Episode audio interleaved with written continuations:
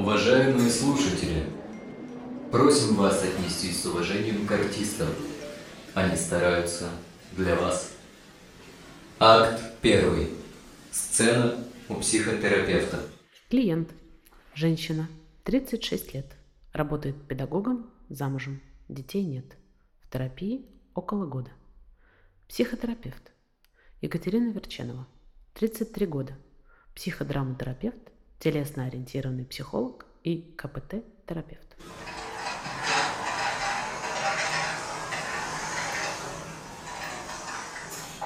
Привет. Привет. Как ты сегодня? Чем хочешь поделиться? Ты знаешь, все как обычно, как всегда. Рутина засосала и держит жестко. Муж, дом, работа. Знаешь, все такое блеклое. Даже не знаю, о чем хочу поговорить. Устала от однообразия, блеклости.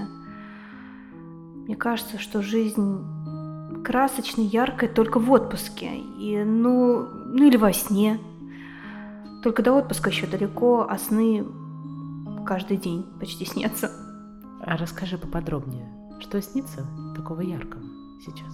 Ой, ты знаешь, э, всякая ерунда какая-то. Фантазии, влюбленность во сне, ну, все как у всех. Я вижу, ты сейчас смущаешься.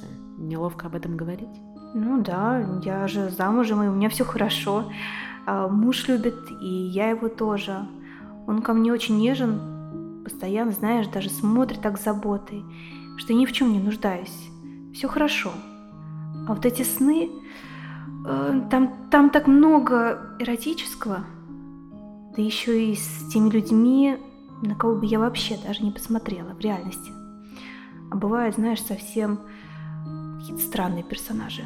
Могла бы ты привести пример последнего сна? Помнишь его? Да, как раз таки сегодня снилось, такой свеженький. А потом я впервые проснулась от такого, знаешь, сильного возбуждения, что аж в горле все пересохло. И мурашки покрылись по коже. Сейчас я говорю и думаю, что у меня такое бывает только, ну, как знаешь, от оргазма. А, правда, именно его давно уже не было. Во снах мы воспринимаем все как в реальности. От того реакции в теле могут проживаться по-настоящему. Да, это было, было как наяву. Я не помню даже, с чего все начиналось. Но там я иду или гуляю, все смутно. Но помню, что опять решаю какие-то дела. Мне надо что-то успеть, куда-то прийти вовремя. Ну, как в жизни. Знаешь, вот ношусь, как заведенный, стараюсь все делать и вообще все переделать срочно, как следует. То есть все как обычно. И помню, что было столько напряжения, что хотелось избавиться от этого, но я не могла никого попросить о помощи. И должна была рассчитывать только на себя. Вот там я про это думала, прямо во сне. И знаешь, и в этот момент был какой-то сильный ветер, а, как начался ни с того ни с сего налетело и стало темнеть, вокруг опустело, и совсем безлюдно стало. Я помню, тогда появилась какая-то резкая вспышка, но отвести глаз от нее было невозможно. Помню, как мне пристально хотелось разглядеть, что это за яркий огонек – но я была словно парализована, не могла пошевелиться. Я, знаешь, тогда почувствовала себя такой хрупкой и беззащитной. А что было дальше? Через какое-то время в этом свете стала очерчиваться мужская фигура. Такая мускулистая. И торс был настолько широким, что при каждом его приближении я становилась все меньше, меньше, и стоило ему подойти ближе, как я увидела, что это не человек.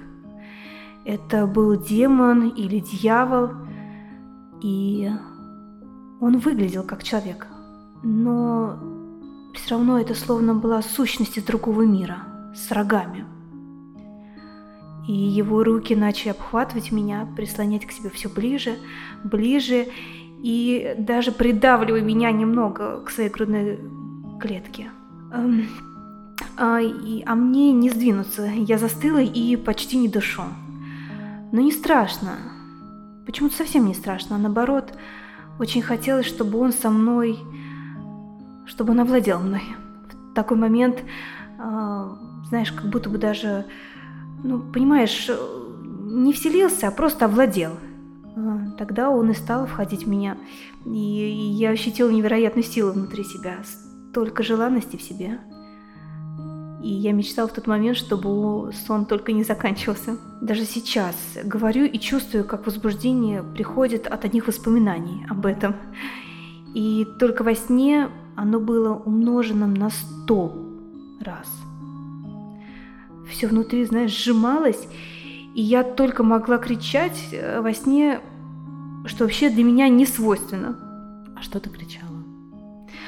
Э, Возьми меня, сделай это со мной. Это прям даже неловко говорить. А потом ты проснулась. Да, и знаешь, это было так резко, как будто бы, я не знаю, прям сильное возбуждение такое было. Ты говорила, что даже похоже на оргазм. Ну, честно, э, мне кажется, это именно он и был. Я давно такого не испытывала. А даже в сексе с мужем мне не удается в последнее время расслабиться. Я постоянно о чем-то думаю. Как бы он ни старался, я не могу кончить. Во сне тоже прослеживается напряжение. Ты решаешь какие-то дела, не можешь расслабиться. Как в жизни. Только там удалось быть уязвимой и отдаться возбуждению. Да, наверное, так оно и есть, очень похоже на мою жизнь. Но вот понять не могу, почему появился какой-то демон. Ну, я же мужа люблю, при чем тут демоны? Ну, давай тогда разберем, что скажешь. Да, давай попробуем. У меня на столе есть э, две разные фигурки. Персонажей сказочных и реальных. Возьми, пожалуйста, два предмета. Один будет символизировать демона, а второй тебя. И расположи их как хочешь на столе. Да, вот так. Это они смотрят друг на друга и стоят очень близко. Отлично. Прикоснись к фигурке демона и представь, что он это ты. Стоишь напротив себя, демон стоит напротив твоего собственного образа, но сейчас ты демон. Там ты хрупкая, обездвиженная девушка. Скажи, как демон, зачем ты пришел к ним? Я твои тайные желания. Я то, что ты запрещаешь себе. Ты постоянно хочешь быть хорошей, а я символизирую все бунтарство и похоть. Не отрицай, ты думаешь обо мне. Я — это ты. Я как темная сторона Луны, как твое отражение в зазеркалье. Ты не можешь вечно от меня бежать. Прими меня. А теперь поменяйтесь местами. Иди на свою собственную роль. Послушай текст от демона, и если что-то хочется, ответь. Знаешь, у меня постоянно появляются какие-то пошлые мысли, фантазии, а, но я боюсь их обсуждать с мужем. Мне кажется, что он подумает, что э, ну, подумает, что я развратная, похотливая. А мне правда иногда, знаешь, так хочется такого живого и животного секса. Когда не надо думать, убрано или не убрано, приняли мы душ перед сексом. Все на это пофиг, знаешь. Вот э, хватит ли каких-то прелюдий, либо прежде чем приступить к делу, я постоянно об этом думаю. А хочется просто без контроля поглотить друг друга.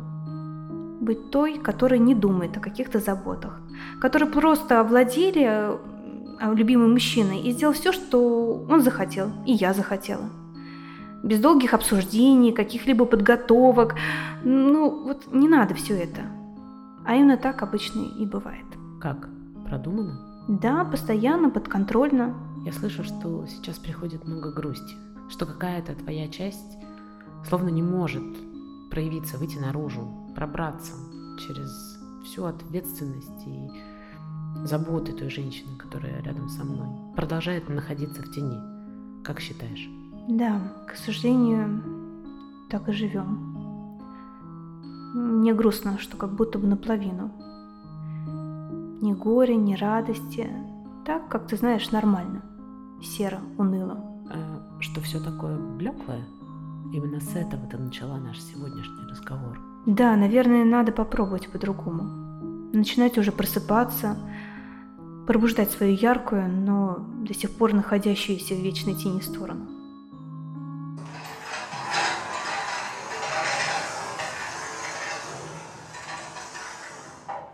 Акт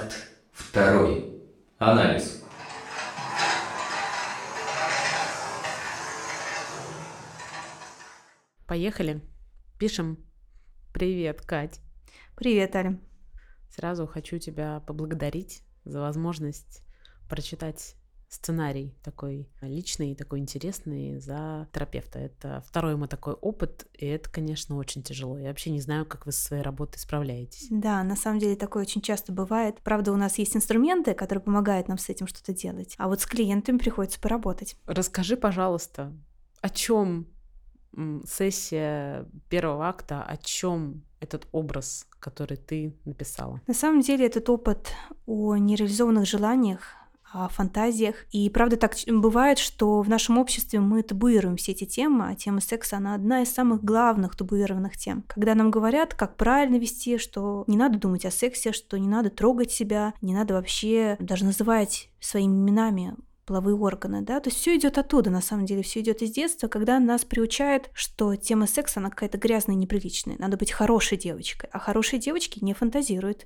они не думают о пошлом. Скажи, пожалуйста, ты считаешь, что это недостаток секс-просвета приводит нас сюда? Это про умалчивание. Ну и, конечно же, да, про недостаток. Очень часто же родители боятся говорить на эту тему, думая, что а вдруг будет только хуже. А вдруг мы испортим своего ребенка, и не дай бог, это же рано так говорить с ребенком о сексе, и каждый раз это все оттягивается. И тогда ребенок может либо воспринимать это как норму, что исследовать свое тело, исследовать свои фантазии это нехорошо, либо наоборот может происходить вообще обратная история, когда ребенок лезет в интернет, сам все смотрит и находит там такое ужасное, что может вообще никогда не захотеть этим заниматься. Если тема табуируется в семье, и все истинные желания и фантазии уходят в тень, что происходит с бессознательным? Бессознательное, оно блокирует часть своего «я», который управляет вот тем самым неодобряемым поведением в обществе. Но загвоздка в том, что чем больше мы это вытесняем, тем больше это уходит в тень. И тогда напряжение очень сильно возрастает. Но поскольку напряжение куда-то нужно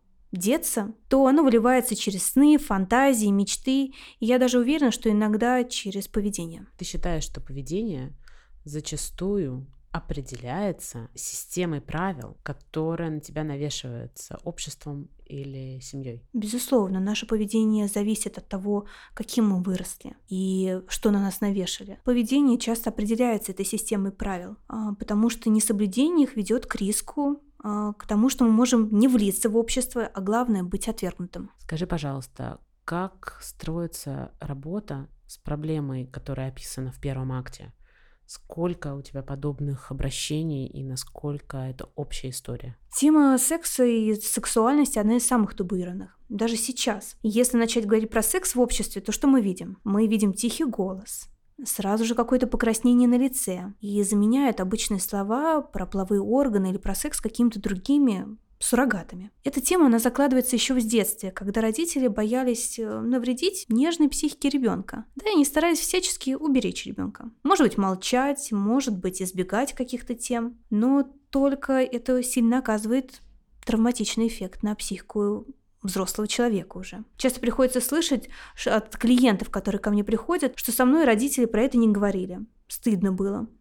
Мне запрещали прикасаться к себе и говорили, что иначе там бородавки на руках вырастут. А, или когда я удалялся в комнате, то обязательно шла за мной мама и проверяла, а чем я занимаюсь там. На самом-то деле подобное отношение родителей, оно только показывает, что тема секса и своей сексуальности – это ненормально. То это что-то грязное, непристойное, и тогда ребенок учится тому, что подпускание этих мыслей и этих желаний – это ненормально. И он прячет их прям в темном чулане под десятью замками, как в сказке «Синяя борода». Поэтому любая работа даже в теме сексологии часто возвращается в детство. Мы идем туда. Мы должны найти те самые ложные убеждения и трансформировать их. Снять чувство стыда, что какие-то желания, они ненормальны. И правда, такая работа требует очень много бережности, поскольку здесь много уязвимостей, и даже поднимать эту тему со специалистом бывает уже стыдно и неприлично. Скажи, тема вроде достаточно приземленная, казалось бы, да, о сексуальных желаниях, о сексуальных потребностях. Исходя из э, истории первого акта, фактически женщина недовольна жизнью, близка к депрессивному состоянию. И муж, который ее любит и заботится, и хочет дать ей то, что ей нужно, не может дать, потому что она не может сформулировать, просто сказать ему, чего она хочет. Она не может разрешить себе даже это принять. Это, наверное, второй момент, а первый все-таки разрешить себе думать про это. Потому что любые наши поведенческие реакции, они идут сначала от мысли, сначала допустить эту фантазию, а она даже не допускает ее. Я почему спрашиваю? Потому что, казалось бы, фантазии и секс могут привести к разладу в отношениях, где люди действительно друг друга любят. А, она несчастна в отношениях, где есть любовь. Просто потому, что когда-то ее засунули в рамки, в которых она не разрешает себе быть сексуальной. Да, она находится как в золотой клетке. Вроде бы все хорошо, а... но это тесно. Это не устраивает. И мы знаем, что любая несвобода, она, конечно же, ведет к угасанию здесь получается такая же история. Чем больше человек игнорирует свои потребности, настоящие, истинные потребности, тем рано или поздно он угаснет. Скажи, пожалуйста, есть ли шанс самостоятельно отследить у себя симптомы этой проблемы? А, я бы предложила сначала опираться на мысли что когда появляется какая-то странная для человека мысль, вот бы сейчас третьего нам человека в пару, или возьми это в рот, а сделай мне это, или вообще проявляются другие необычные фантазии, то... То есть, подожди, необычные не в нашем с тобой понимании, а необычные для этого человека. Да, необычно для этого человека, потому что любые странные мысли он сразу же отвергает. Поэтому задача на первых порах разрешить себе этим мыслям быть. Вот просто как дрейфующая лодка. Она дрейфует и все. Вот так же, чтобы эти мысли были в сознании человека. Не, от, не бежать от них, не пробовать отгонять их, а идти за ними и посмотреть, куда они приведут. Потому что в обычной жизни, где много запретов и табу, человек может гнать от себя все, что угодно, думая, что с ним что-то не так, и это ненормально. И мне, знаешь, здесь хотелось бы даже так нормализовать такой процесс, что наши мысли это только мысли. И они априори нас не делают какими-то неприличными, больными людьми. Вообще фантазии, они на самом-то деле есть у всех, даже у самых невинных девочек. Только одни люди разрешают им быть в своей голове, а другие их гонят прочь. Как бы ты работала с образом в первом акте дальше? Я бы точно уходила в чувство стыда и нормализовала этот процесс. Уходила бы в понимание истинных желаний, фантазии, убирая страхи. И как только бы снизился стыд, страх, дискомфорт, я бы пошла бы в исследование темы сексуальности. Понять, какая она женщина, как она хочет проявляться, каких она хочет отношений, какие прикосновения ей нужны, и вообще понять, что с ее влечением и возбуждением. И это только начало погружения в собственную сексуальность. Над спектаклем работали актер театра Романа Виктюка Алексей Галкин, психотерапевт Екатерина Верченова, саунд-дизайнер Игорь. Просто Игорь. Продюсерка Аля Миркина. Все, пока. Пока.